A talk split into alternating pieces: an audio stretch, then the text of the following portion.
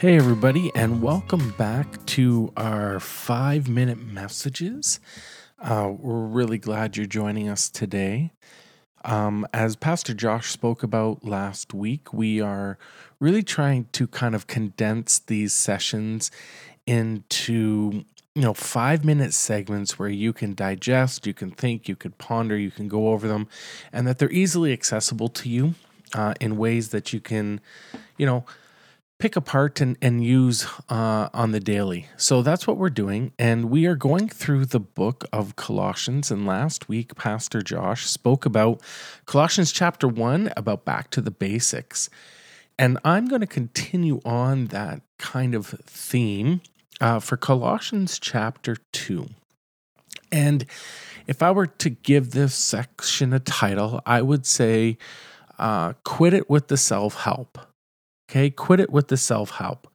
So, kind of the context for chapter two is is um, Paul is addressing specific heresies, kind of making their way through the church in Colossae. It's a it's a new group of people. They're new Christians. They're they're new to the faith, and they're kind of figuring themselves out in their journey and there's all kinds of heresies and all kinds of thoughts and, and, philosophical ideas that are coming into the church. And so, hearing that the church was kind of like entertaining these false teachings, it, it was really difficult for Paul. And, and really even harder because Paul's never been there. He's never visited this church. He doesn't know these people and and he is he's kind of heartbroken in what he's hearing is coming out of this. And so paul had kind of prayed for these people. He had cared about them deeply. And um and so he felt like he needed to take a step in and and write this letter uh, because he was in prison at the time. So he he needed to do something. And and so before kind of exposing the flaws in their new ideas Paul takes several kind of lines in, in the passage to kind of explain his heart behind the correction, which I think is awesome because sometimes it's so easy to just point out what people are doing. And we and we do it all the time in church sometimes, right? When Somebody gets saved, something changes in their life and they, they accept Jesus. And then we want to point out uh, all the things that they're doing wrong that we consider to be sinful and, and that go against God's word. And we don't let the Holy Spirit do the work. We like to do the work of the Holy Spirit for him. And so in this midst, Paul's kind of showing that he loves them, he cares about them. But hey, there's maybe just a few little things, some corrections that we can um that we can make.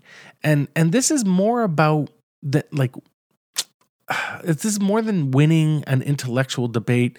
This is about knowing that God the fullness of life with God is really what it's about. And so Paul goes in and he starts to warn the church against sort of this philosophical life based solely on human ideas this this self-help thing right that they were they weren't going back to god or or to his word really for um, their questions and and their development, but they were actually going back to their old ways. They were going back to the ways in which before they accepted Christ and before they had faith, they were going back to the things that they felt familiar with.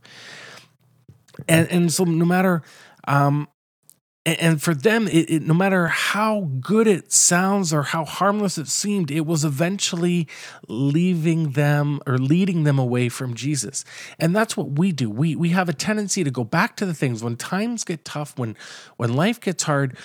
We we often somehow go away from jesus and go to like facebook or google or self-help books or go to other things other than jesus to help us uh, in our times of struggle or when things become tough or when when life becomes confusing we we try to fix ourselves. We try to fix our own situations. And so In emphasizing Jesus' divine nature and the complete work on the cross, Paul is combating two common philosophies of the day. There was this idea of agnosticism and Jewish mysticism. The, the church didn't need to worship angels or seek out a mediator, they, they had an actual direct access to Jesus.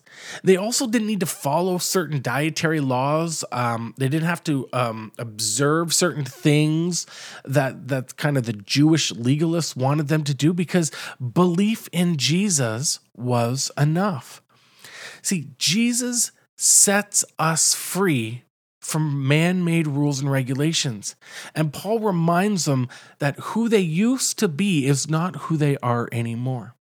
And so, kind of the five minute message today, the, the simple thing is listen, quit with the self help books, quit with, with going to all other things. Like, listen, I'm a person who constantly looks for people's advice and suggestions and, and opinions on things. But at the end of the day, as as Josh spoke about in our last message about the mysteriousness of God, the mystery of Jesus all of those things, all the wisdom uh, in all the ages is found in Jesus.